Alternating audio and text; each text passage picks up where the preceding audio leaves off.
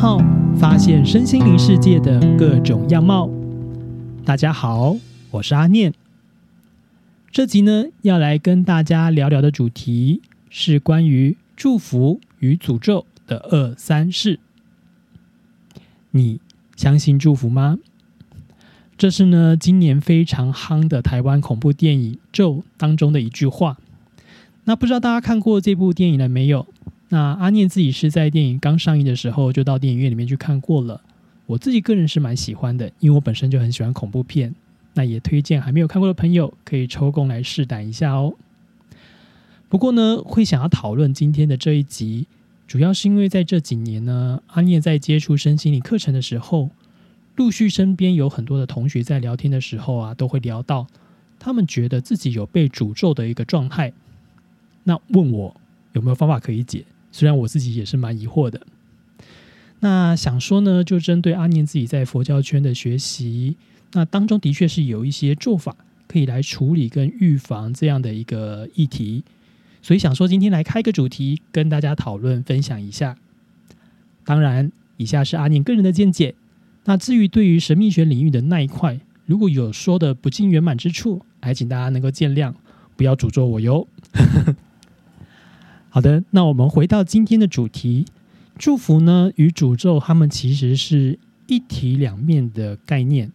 那广义的来说，它就是一种我们希望对方依照自己所想所说的发生对应的好的或坏的事情。但对方有没有受影响不一定，因为关键是就是我们做的这个人的这个行为，我们称为祝福或诅咒。那他有时候呢，就比较像是个人情绪的一种抒发，像是可能我们担心某个人远行，希望他平安，我们可能就会祝某人旅途平安，一路顺风；或者是我们可能遇到一些人真的让你讨厌到不行了，你可能到时候气到就脱口说出某某某最好给我出门就发生意外之类的。当然。这个是在说我们有一个对象是对方别人的时候的一个状态，但呢，有时候祝福跟诅咒的概念呢，我们也会施加给自己。像有时候我们为了展现自己的坚决，可能在某些事情上，人家认为是你做的，但你就说这件事不是我做的，所以呢，我可能就会在特定的情境下给予自己类似像诅咒的言语或意念，就可能会说：“诶，这件事如果我说谎。”我就可能不得好死之类这样类似的概念。那当然，这样的行为其实有一个专有名词，就会说叫做发誓。那所发誓的内容就是誓言。那另外还有一种是因为可能一些特殊的情况，所以我们可能向天空、虚空、神明承诺：如果我某某某的某种心愿达成了，那我就会做某种行为来做答谢，像是吃素、那捐钱之类的。所以前面的承诺的这一段的行为啊，通常我们会用许愿或发愿这个称呼来做一个说明。那另外一个后面这个实践诺言的这些事情呢，他的行为就会叫做还愿。那面对我们生活周遭的这些人事物，其实我们每天都会有不同的起心动念，就很正常。像是遇到贵人来协助你解决一些难题的时候，我们会有满满的感恩。那面对到小小人的种种的刁难。有时候我们会有满满的怨怼，那还有的时候呢，为了获得我们自己的美好生活，我们也一定会有所贪求。例如走在路上，突然看到了个帅哥或美女，有时候啊，也会不禁的出现一些幻想泡泡。诶，如果我跟他怎么样怎么样的话，该有多好？当然，只要是人，我觉得会起这些念头，其实都很正常的，包含阿念自己也是。只是呢，当我们抓住某种念头，不断把它放大的时候，甚至把它转变成文字、语言，甚至是行为，它就会开始对我们的现实生活真的产生一个比较有实质的影响。所以呢，时刻的觉察自己的念头跟思维，每个念头会带来的影响，知道自己当下在的状态，以及如何调整，让自己的心稳定，也许就是可以被广义的认定为这样的一个刚刚的这样的流程，它就是一个广义的修行。当然，念头本身无好坏。起这个念头的人怎么去思维跟转化这个念头才是关键。所以呢，祝福的力量或者是诅咒的力量，它其实源自于我们开始抓住执着某些念头开始。例如别人的一句话，或许是说者无心，但听者有意，所以你对这句话开始钻牛角尖，使自己陷入一个比较大幅度的情绪波动，产生想要影响对方的念头，例如说想要对方道歉，或对方一定要怎么样之类的，然后你就表达出了一些情绪的字眼或言语。那当然，这样的状态如果再继续下继续下去，没有把这个结解开的话，可能就会达到我们下一个要讨论的，就是祝福与诅咒的一个比较狭义的定义。就是我们针对这个想要影响对方的这个念头，我们已经不单单是透过纯粹的言语跟文字来表达，进一步呢会去透过执行一些间接的仪式，像是神秘学领域领域当中的一些仪式，来达到这样的一个目的。那这边会讲间接，通常是因为说表示我们可能还有顾虑嘛，所以我们会透过一些比较不是那么直接的方法，那希望达到我们的目的。当然，当已经无顾虑的时候，最可怕的有时候就是去直接的实践。例如说，我们在社会新闻很常会看到，可能有一些有纠纷的，那他可能就真的气不过，他可能就诅咒对方出去发生意外嘛。后来他就发现对方可能一直过得很好，然后他内心那个结子没有解开。然后就越想越气，越想越气，越想越气，最后可能就是埋伏在人家的家门口，然后就是开车去撞人家。所以呢，当我们的一个就是对于一些的念头已经执着到已经超过了，它会让我们失去理智。所以我们可以体会到祝福跟诅咒啊，它其实最原始的力量就是来自于我们对某种事的执念。所以这个力量越强的时候，所带带出来的力量其实是非常可怕的。那就我们刚刚提到的狭义的祝福与诅咒，它其实就是透过一些间接的仪式，希望达到影响对方。那通常这个领域可能是大家比较有兴趣的部分。那包含之前呢，阿念有一个学习的群组，里面有很多同学就在分享说，他们可能之前在某些的拍卖网站上啊，去搜寻一些东西的时候，就出现了可能类似一堆叫做诅咒蜡烛之类的。那你就会知道，其实，在我们的这样的卖场会有出现这样的商品，也就是说，这个其实是一个蛮有需求跟潜力的市场，也就是我们人有这样的需要了。不过，为了强化自己的祝福跟诅咒的影响力，确实的确有些仪式是可以执行的。当然，它可能会是背后的原理是利用一些神秘学的力量，但是也有可能只是透过一些仪式，让我们更有信心。或者是增强我们对我们那个执念的力量，然后让它产生对这个现实世界的影响。那像是以祝福来说好了，阿念呢自己其实蛮常去参加藏传佛教的法会。那通常在法会的最后都会有所谓的一个叫做加持的仪式，就是这个主持法会的这个师傅，他可能会透过他的手，或者是他的手拿一些法器，例如说金刚杵、招财剑，或者是金本。然后就是来碰触来参加法会的人的头，或者是他想要被加持的一些物品，那象征呢就是赐予好的祝福。那阿尼常预购的是，有些人可能就是属于自己身体比较不好的状态。那虽然他已经有看医生了，那他还是会有一些不安，特别是他可能准备要动刀，那他可能就会想说，我透过来参加这样的法会，例如说这个法会的主题如果是药师佛，可能就会遇到很多这样的师兄姐。那他们可能就是来这个现场，希望能够透过参加法会以及师傅的加持，来强化自己会平安没事的这件事情的信心。那就阿念的经验上，的确在很多的见证下，蛮多人后来的确就是因为这样的祝福而获得一个好的力量的支持，平安的度过了就是有关病痛的劫难。当然，这不是绝对，因为阿念自己也有服务过的师姐呢，就是后来呢，她也是很虔诚的一个信徒。但的确，就是虽然有信心，可是有时候人在疾病的这一关还，有时候也真的很难说。那后来他就是没有成功的逃离这样的一个病苦的劫难，那就圆满了他这一世的一个功课，离开了人世。这个是关于祝福的这件事情来做举例。当然，刚刚的这个法会的议题，还有一个有趣的议题，可能是大家可以值得讨论的，那就是执行仪式的人其实也是很重要。如果我们刚刚说到的这样的一个法会，今天随便找一个阿猫阿狗来做一样的祝福仪式，可能就不见得有这样的力量。那它当中就是一个具德的师傅跟一个阿猫阿狗，他们的差别，我觉得在于那个祝福意念的强弱。那这个意念的强弱呢，其实对于这些佛教的这些师傅来讲，如果他们是真的很认真的在修习的话，他们其实，在心态上，他们都会有修习一个叫做利益他人的心。那他们会透过身体力行去实践这样的一个理念。所以呢，在佛教的术语就是说，他们很努力的去修持戒律，然后修持禅定，然后就是想办法去思考，跟禅禅定中获得智慧。修习戒定慧是他们产生力量的一个很重要的关键。那我们白话来讲，就是他这个是有具德，就是有德性的人。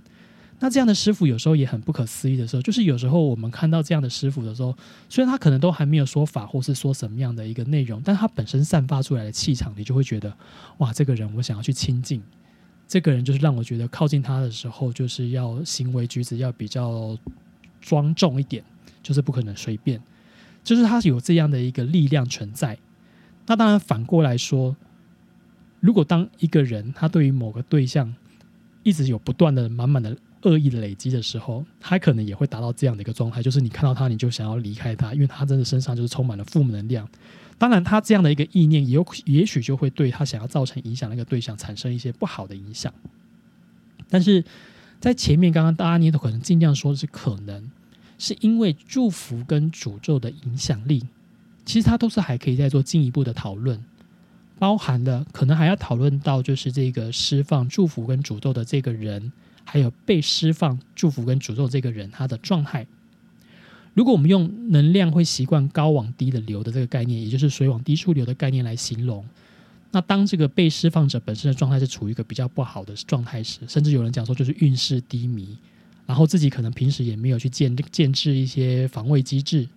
就是例如说他可能有信仰的一个守护，然后可能有一些他自己的啊。呃信仰的神明啊，或者是一些能量的一些仪仪式方面的一些守护，他可能很容易就会沾染到这些恶意，然后让自己也备受影响。那另外呢，以刚刚的法会为例，也有一些人他来参加法会，可能是朋友推荐的，那他自己本身对这个信仰可能是半信半疑，所以呢，当他对这个仪式或者是对这个人，就是主法的这个人信心不足的时候，在接受这样祝福的力量的时候。本身他自己内心的一些防卫机制会启动，就会让这个好的影响它可能会被降低，就像是一个水杯拿着盖杯子拿个一个盖子盖在上面盖住了一部分，即便就是这个煮法的人，他每个人都施予了一百沫的水，可是因为你有盖子盖着嘛，可能到时候装进去你的杯子就可能只剩五十沫，那别人可能是一百沫，所以这个水就很难倒进去全部。所以呢，我们会知道，就是祝福跟诅咒的影响力，其实它是还有很多的变数，应该要被加进来做讨论的。那关于就是祝福跟诅咒的仪式类型，在我们刚刚讲的广义的原原始最初讲的广义的定义当中啊，其实我们在表达文字跟语言的那个过程，它其实本身就是一种仪式。就例如说，我可能就是直接破口大骂、咒骂的方式，这个本身其实它也是一种仪式。只是有时候我们透过我们觉得就是这样讲出来，我觉得力量还不够，或者是你对你自己讲出来的话，你还是信心不足，或者是你想要求快速达到那个让它变成那样的状态的那种急躁的心，所以因为我们希望它赶快变这样子嘛，所以就会产生了仪式的需求，因为好像要透过一些东西催化它，然后能够帮助自己更有力量。所以呢，在不同地域的文化里面呢，就是地方上的文化。为了要强化意念啊，其实都会有开始很多发展出很多各式仪式行为的这样的一个概念。那甚至呢，除了透过仪式行为的概念以外，有的仪式甚至是希望能够透过驱动所谓的无形的外力，例如说祈求鬼神，来达到就是祝福跟诅咒的这个目的。那以诅咒来说，在台湾地区，阿念有听过的，可能包含我们在这个民间文化常听到，就会有，例如说就是半壶啊、下符。那也会有人讲说，就是可能透过养小鬼，然后去害对方，然后还有什么下降头啊、蛊毒啊之类的。那当然还会有一些，例如说可能是术数类的，可能布一些阵来害人，可能就是在人家的居家附近，可能埋了一些东西，然后来造成对他对方不好的影响。那当然，我们可能在一些古装剧里面最常看到的，相信大家对于草人跟布娃娃应该是都不陌生。就是可能会透过一个人的形象，然后加上生辰八字，或者是对方的所有物，例如说头发或穿过的衣服来做一个施咒。那在日本呢，也有类似这样的一个诅咒的传说。我记得是叫丑时之女，丑时指的就是那个我们那个子丑寅卯的那个丑时。那它里面提到的一个诅咒的一个术数的概念是说呢，就是在晚上丑时的时候，就是凌晨一点到三点的时候呢，身穿白衣，他头上好像要插三支蜡烛，白蜡烛要点火，然后就是带着一个稻草人，把它钉到就是神社的神木上面。那相传呢，他做这样的行为，如果连续七天，就是他完成这个行为连续七天，然后都没有被别人发现的话，那这个被诅咒的人，就是那个草人被钉的那个设定的对象，他就会死亡。但是在这个七天中的流程，如果他的行为有被别人窥见的话，这个诅咒就会失效。甚至也有一些记载或一些故事，可能说这个会有反噬的效果，就是反而会造成就是施咒的人这个有生命上的危害。但是啊，利用这样子人形的咒术不一定都是不好的，因为为什么会用人形的原因，就是有一个共感的概念，就是因为它是人的形状，它比较方便我们去做联想，就是跟某个人之间，就是这个人代表那个人。所以呢，其实，在我们民间的一些术法里面，这样人形的这样的一个咒术，其实不是只有用的不好的，也有一些是好的。例如说，阿念举自己就是接触的藏传佛教好了。我们呢，呃，在藏传佛教里面，其实有一个仪式或者是一个方法，叫做替身多玛。讲到替身嘛，就是代替我们的概念。那通常阿念第一次接触到的时候，可能就是师傅们他们可能就会发类似像是吐司、面包之类的，就是吐司一片给你，然后他可能就会跟你讲说，你应该用手啊去怎么压压啊捏啊，然后把它想象成就是它是你的一个替身，然后接下来他就会跟你讲说，你可能就是放在你觉得哪里有病痛或不舒服的地方，想象可能就是这个替身呢帮你把这些不好的东西都吸掉了，都吸到那个替身上面了。然后呢，最后仪式结束之后呢，再把这些所谓的叫做多玛替身多玛收回去，他们会再拿去做，可能做是在火供，或者是有一些可能就会直接拿到河流或者是海里面或溪水里面去做布施。它的概念其实有一个部分就是说，可能我们有一些不好的影响是来自于就是过去的一些所谓无形的冤亲债主，那这些债主他们可能就是因为我们欠他们债嘛，所以对我们是充满了怨恨。恨，甚至有的可能有大仇的，都生不得我们赶快离开这个人世，甚至想要就是剥我们的皮，吃我们的肉。所以，我们透过这样一个替身的方法，就是供供养布施给他们，让他们可以满足他们这种情绪上的需求，就有点像是那个，如果大家有看蜡笔小新的话，就是你你每次生气的时候，他可能真的是闷气的时候，他就会躲到房间里面，拿兔子出来揍的那种概念。所以，那个兔子可能就是他想要对的对付那个人。那这样子呢，既不会伤害到我们，但也可以满足那些所谓的冤亲债主的这样的一个仇恨对象给予那个反击的这个力量的一个需求。所以这是阿念知道，在藏传佛教里面有一个类似叫替身多玛的这样的一个仪式，它就是利用人形的这样的一个概念去做操作。那另外呢，还有可能就是我们每年过年的时候啊，有些庙宇可能会有走七星灯桥的仪七星桥的这样的一个仪式。那像阿年自己的几个经验当中，他们可能就是会发放一些可能像是金钻，就是有一张什么，我也不要我因为我没有很仔细看，但是我觉得他会给我一张金纸，但是它当中还会给你一个就是好像是代表生肖的人形，就是它是一个人的形状，但是它的头可能是你的生肖，那它可能就是象征说，就是我们走七星桥时候拿着东西，拿着香跟这个金子走过去之后呢，最后呢就是象征这个人到时候就是要交给他们去做。后面的处理嘛，就是有点像是把你不好的东西或怎么样的东西，透过这个纸人把它送走。所以其实很多的仪式，也许在我们的刻板印象中会觉得是不好的，但是工具本身没有善恶，还是要端看使用的目的跟意图。不过会有这些仪式的流传啊，就是表示世界各地其实都有这方面的需求。那正确的来说，只要是在人生活的这个环境跟世界里面，其实都会有这样的需求啦。因为我们其实都是独立的个体，我们都有各自的想法。那当想法在做一个就是交流的时候啊，难免会因为这些想法的冲突、行为、利益，而有产生一些就是不愉快的经验。但有时候呢，我们对于这个就是我们不是我们所想的这个状态，我们又没办法透过实际的以行为来影响对方的时候啊，内心就会有一些不不开心的这些负面的能能量跟念头就会开始去累积。那到最后到一个无法承受的一个阶段的时候呢，我们就可能会去做刚刚讲的释放，那最初级的释放可能就是骂出来、念出来或者写出来嘛。那已经到了一个很可怕的状态，那可能就是会透过仪式的部分，希望他真的一定要怎么样这样子。所以呢，这个其实都是我们在这个生活过程中的不满足，跟我们的一个愿所产生出来的一个内容。那不过另外一个有趣的议题，就是我们所谓的诅咒，真的对对方来说是诅咒吗？其实施予诅咒的一方，就定义上来说，当然有一部分刚刚讲，可能是为了泄愤。就是希望大家对过得对对方过得不好，我就开心了。但有时候我们就是施予诅咒或者是祝福的内容，对对方真的是好或者是坏，其实有时候也很难讲。如果我们从施术者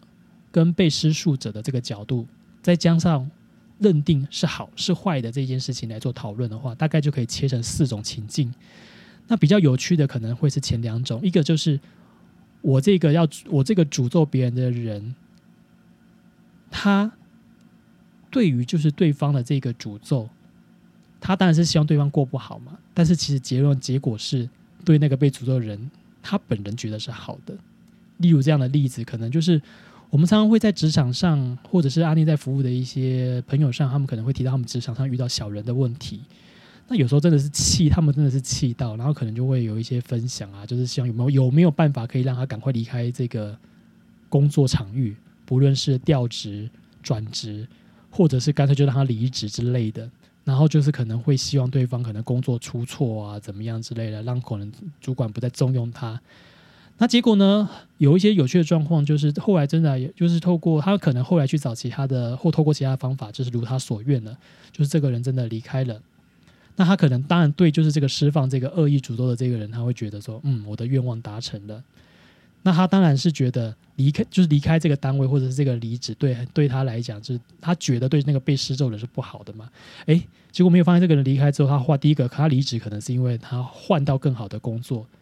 那第二个可能是因为他工作出错，所以他可能被调职嘛，或者是被惩处。可是其实对那个被施咒人来讲，可能就是因为他之前做的东西都做太好了，其实有很多压力都是压在他身上。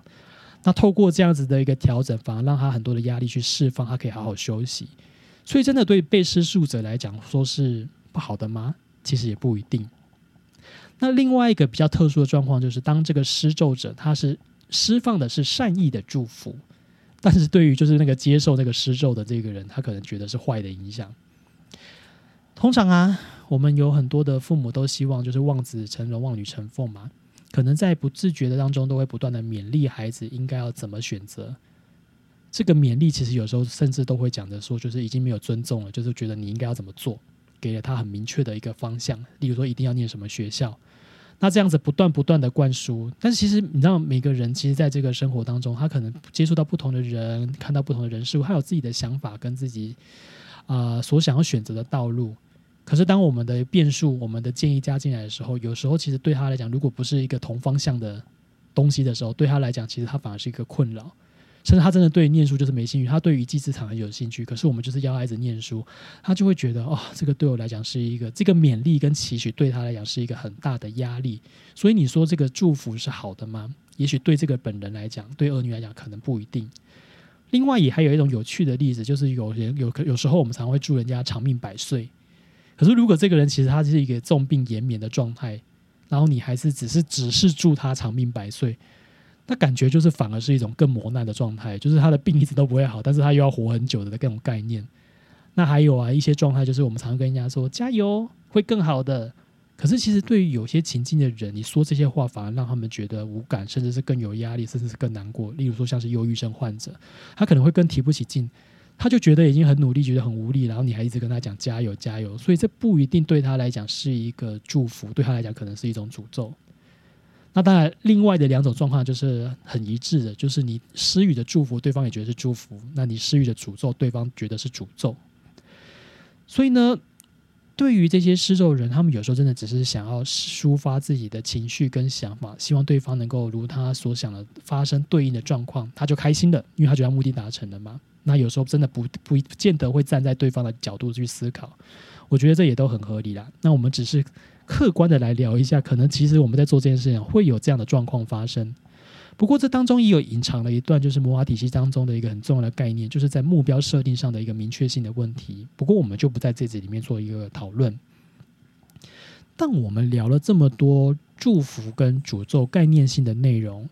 相信另外大家可能比较好奇的就是，我怎么知道我被人家诅咒了？更正确的来说，就是我怎么知道我现在的不顺利跟我们的一些奇怪的障碍或一些突发事件，到底是因为运势不佳，还是因为诅咒的影响？会先定这样的前提啊，就是通常我们会真的开始。呃，去关注到这个议题的时候，都一定是发生了什么事情才会突然去关注嘛？就是通常可能发现了一些意外事情，然后你也觉得就是找不到一些人为或者外在的原因，那大家就是开始会去寻求一些灵性上的协助，例如说可能去求神问卜啊，那看看是不是这方面可能有一些问题。当然，就是在台湾地区有非常多的能人异士。他们可以透过察言观色，或者是经由一些通灵的方式判断你是否有这样的状况，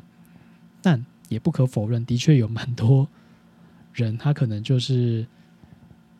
是以诈骗为目的，然后要来收取一些费用，然后来做这样的一个营运模式。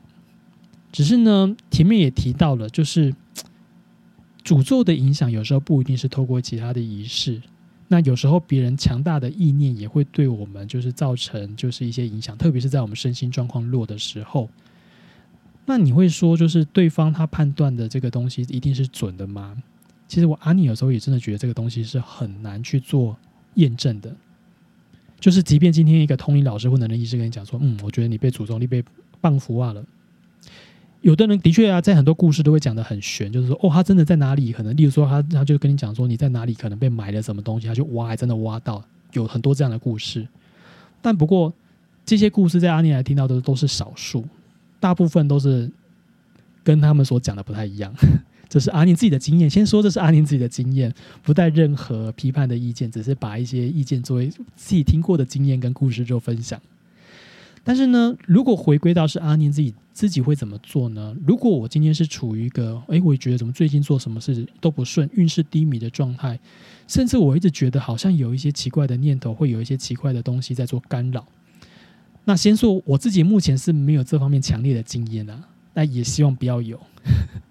但如果我有这样的疑虑的话，我自己可能会最先采用的话，就是传统的方法吧。因为毕竟我从小也就是接受民间信仰这样子长大的，虽然我后来学佛了，可是有时候我们为了让自己不要疑神疑鬼，或者要有一个比较好的状态，我觉得方法用对方法，有时候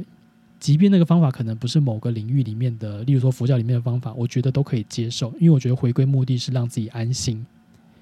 那当然呢，就是我有这样疑虑的时候，我可能最传统的方法，我就会直接去大庙了，就是我可能常去的一些庙宇，我就会去跟神明指教来问。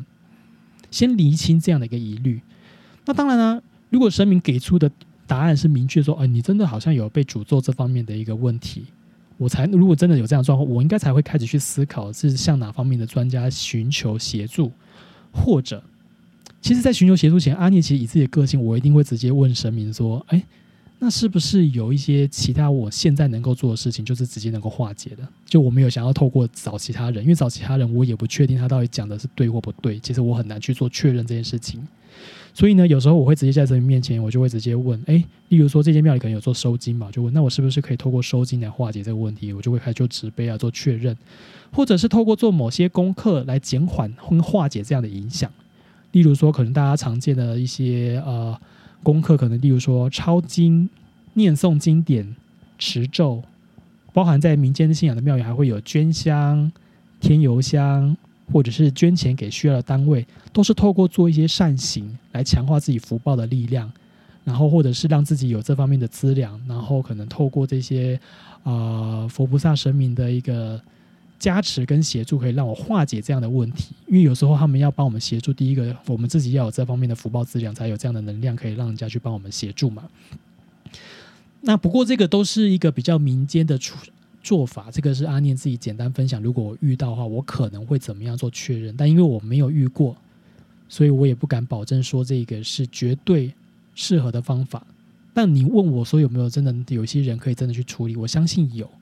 但是因为在现在这个大环环环境当中，阿念看了太多，就是呃用这方面来贩卖恐惧的一个行为发生，所以阿念自己自己本身会先去从我可以去判断跟协助的一个方向去做前进。当然呢，发现之后再来补救，其实好像有时候都是有点亡亡羊补牢的概念。那倒不如就是平时去建立一些防卫机制，我觉得也是一个不错的一个方式。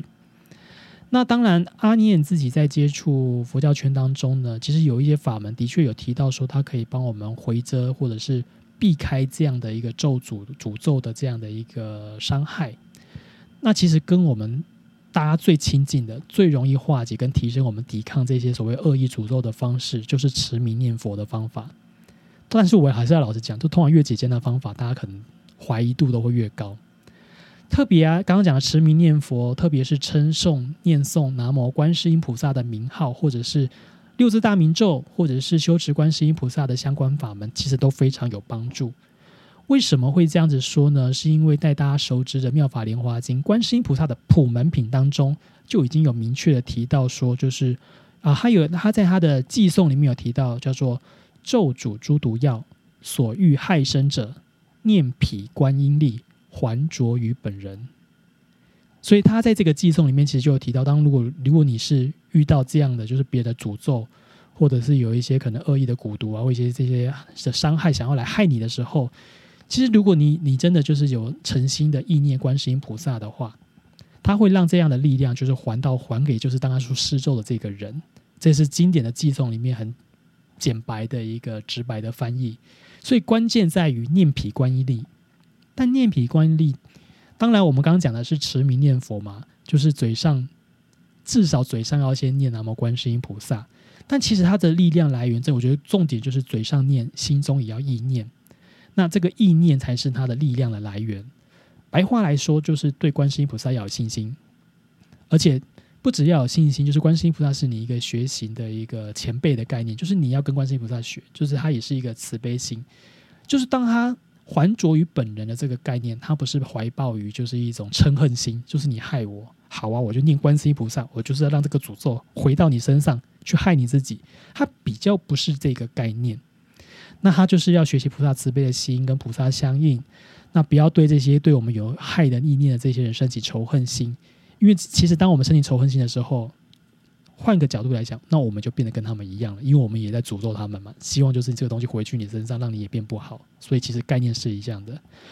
但是呢，信心的确是需要长时间的培养。所以建师建议，其实在平时的时候就可以多亲近观音菩萨。最简单的方法就是到附近可能的佛寺或庙宇啊礼佛。如果拜观世音菩萨，就是可以多去礼拜啊亲近啊，或者是平时就有念诵相关名号或咒语的一个习惯，我觉得都很有帮助。那通常啊，就是我们刚刚回到最初有讲，其实为什么会有这集，是因为有蛮多朋友都会问阿念这方面的问题。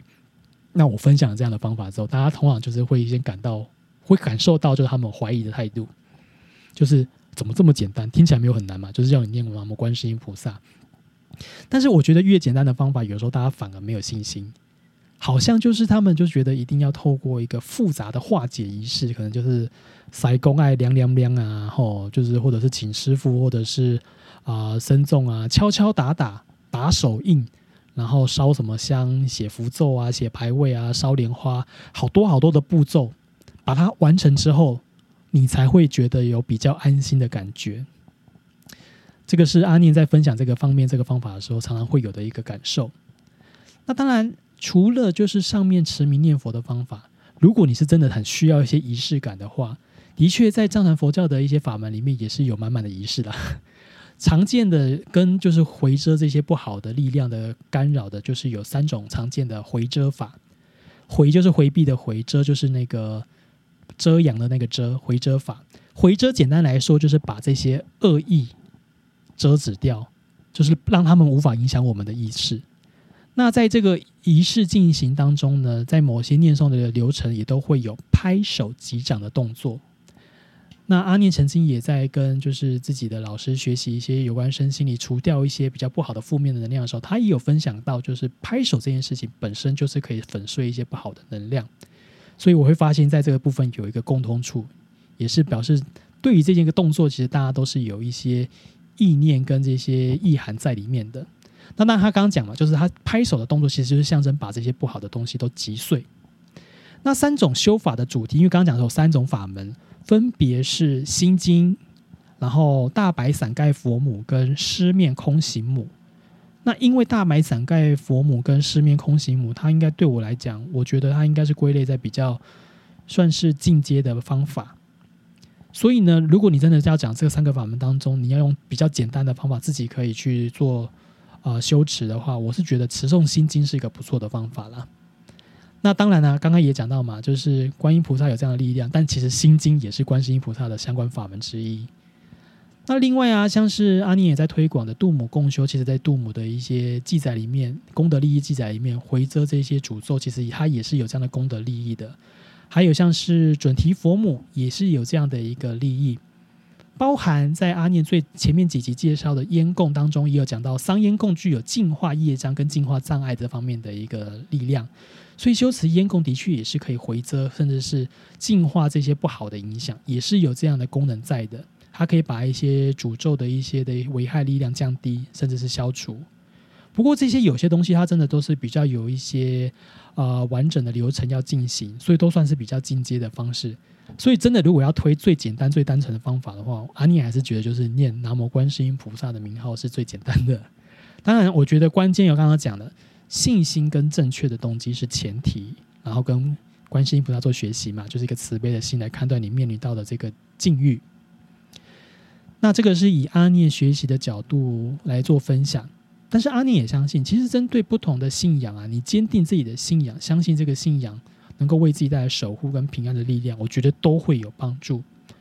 当然，除了宗教上的方法以外，阿念也有学习过，就是灵气的这样的一个疗愈工具，其实里面也有探讨到一些驱除负面能量沾染的一个做法，同样也分享有这样的一个方式，可以让大家做一个参考。那灵气，我是觉得它比较没有属于任何宗教的性质在里面。当然，后来在现在的一个演变下，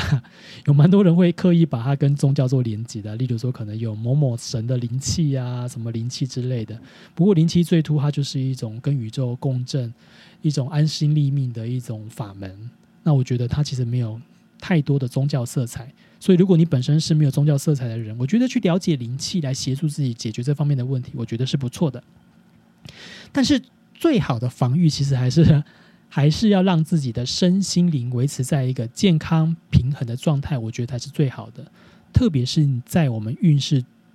觉得最不好的状态的时候，越要更用力的让自己的状态调好。例如说，可能要有一个运动计划、健康的饮食、好的生活作息。那平时呢？我觉得就是跟别人相处的时候，其实就是还是多结善缘呐。当然不是要你当让好人，而是我们应该掌握，就是我们跟每个人应对之间的分寸，那就是理直气和。那的确，这个社这个社会当中，一定会有一些人，就是找老师要让你起烦恼心。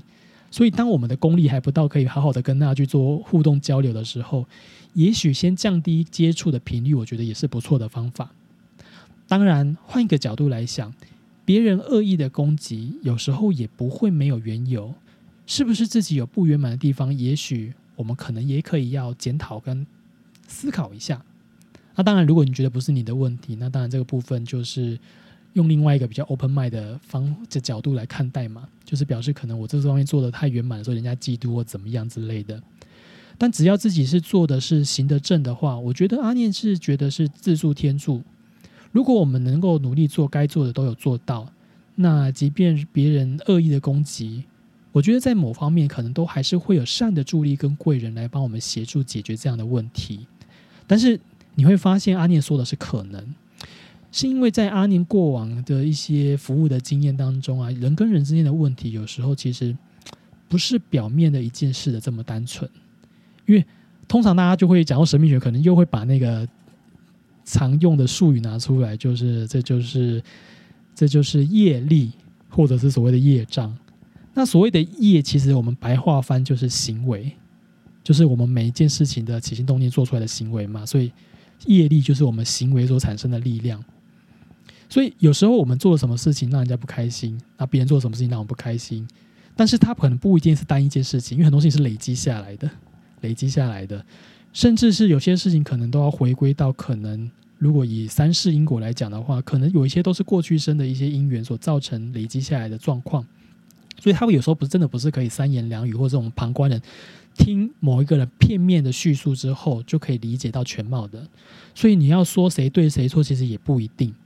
但是我们可以从中体悟到的一件事情，就是覆水难收。说出去的话，做出去的行为，伤害造成的，即便时间可以让伤口愈合，但受过伤的这件事，并不会因此消灭。所以。佛教中有一句我觉得蛮有名的话，我我姐我觉得就是常常会拿来自省的话，就叫做“菩萨为因，众生为果”。就是他说的是，就是一个真正有智慧的人，他会从根本上去避免问题的发生，而不是在每次问题发生之后才来想说啊怎么办，我该怎么解这个问题。就是他会从那个根本上最初的那个原因上，我知道这个原因，自己做这件事情会造成，有可能会造成这样的结果。那这个结果是我不喜欢的，那我干嘛要做？我干嘛要做这个行为去造成这个因呢？所以就从根本上去避免嘛。当然，在佛教当中，提取也会讲到，大家可能会跟我讲说啊，不是有很多的忏罪法门吗？感觉好像就是我做错了没关系，反正我就忏悔就好了。甚至有些忏罪法门都跟你讲说，哇，可以消业障啊，然后之类的，可以帮助你把这些不好的过往这些东西都消除掉。其实啊，我们回归到因果的原理来看的话。因为因果不虚嘛，其实我觉得忏罪法门它有一部分的最大的功用是让我们当下的那个心回归到清净，就不要让我们一直在往那个负面的那个种子去执着，让它去发芽成长。但种子跟芽它是还在的。但因为如果我们老师就是，如果我们就是一直用用因果的这个原理跟他讲说，就是你已经做了，没救了。很多人就会开始自暴自弃，他说：“啊，反正都没救，我都做了啊，不然怎么办？那干嘛还要改？反正就是结果都注定不好的嘛。”这样的一个概念反而会让大家继续造成不好的行为持续的去发生，没有想要改善的意念。所以有些经典就会记载啊，就是他是我觉得他的目的，他会写说我们这些忏罪法门可以帮我们消业啊，怎么样怎样。其实我觉得他是为了要让我们更有信心跟力量。那换一句话来说，有时候是给我们一种安慰，因为的确。未来的走向会怎么发展，还是靠我们当下的努力累积而来的。不过，与其事后补救，那不如从现在的谨言慎行开始才是比较重要的。而且啊，即便是佛这样圆满的智慧的人，其实，在故事里面的记载里面，就是他曾经发生事情记载，他也有提过说，就是也不是每个人都信佛啊。即便他这么圆满，那曾经呢，也有一个故事是说，就是有一个好像是一个富人，就是佛想要度他。可是，就是这个富人看到佛就讨厌，就莫名的讨厌。那佛当然，因为他以他的智慧，他可以知道过去发生什么事情嘛。就是说，过去生有一些行为造成这个富人如此。但是，因为佛已经圆满了，他也知道，就是渡人的人，我不一定要成为那个渡他的人呐。有人可以渡他，所以他知道这个富人跟阿难尊者有一个比较好的一个善缘，所以他后来就派阿难尊者去跟这个富人说佛法，诶，也就成功渡了他。所以，的确。过去发生的事情是很多事情是没有办法改变的，因为发生了就发生了嘛。但是我们可以做的就是我们锻炼当下，让我们更有智慧来面对过去的不圆满。那然后可以从现在呢去降低未来可能不圆满的这些行为的发生。所以我觉得应该还是要用这样的角度来看待这件事情会比较好。不过透过祝福或诅咒这种想要影响他人改变。变成我们期待的某种状态，很多时候都是我们在面对人生的道路上有很多的无可奈何下所产生的一种产物。当我们选择用诅咒啦或期待别人不幸的同时，不论对方有没有因为我们的意念被影响，但可以确定的是，就是我们已经先活在痛苦之中了。因为不论是祝福或诅咒，第一个影响的都不是别人，都是我们做出这个祝福跟诅咒的本人。所以大家可以仔细的思考一下，是不是真的如阿念所说？那以上呢，就是本次跟大家分享的内容。如果有想要回馈，或有想要听阿念分享其他的主题，都欢迎留言。也邀请大家按赞追踪阿念的 FB 粉丝团，掌握及时分享资讯。我是阿念，感谢大家的收听，我们下次空中再相会喽，拜拜。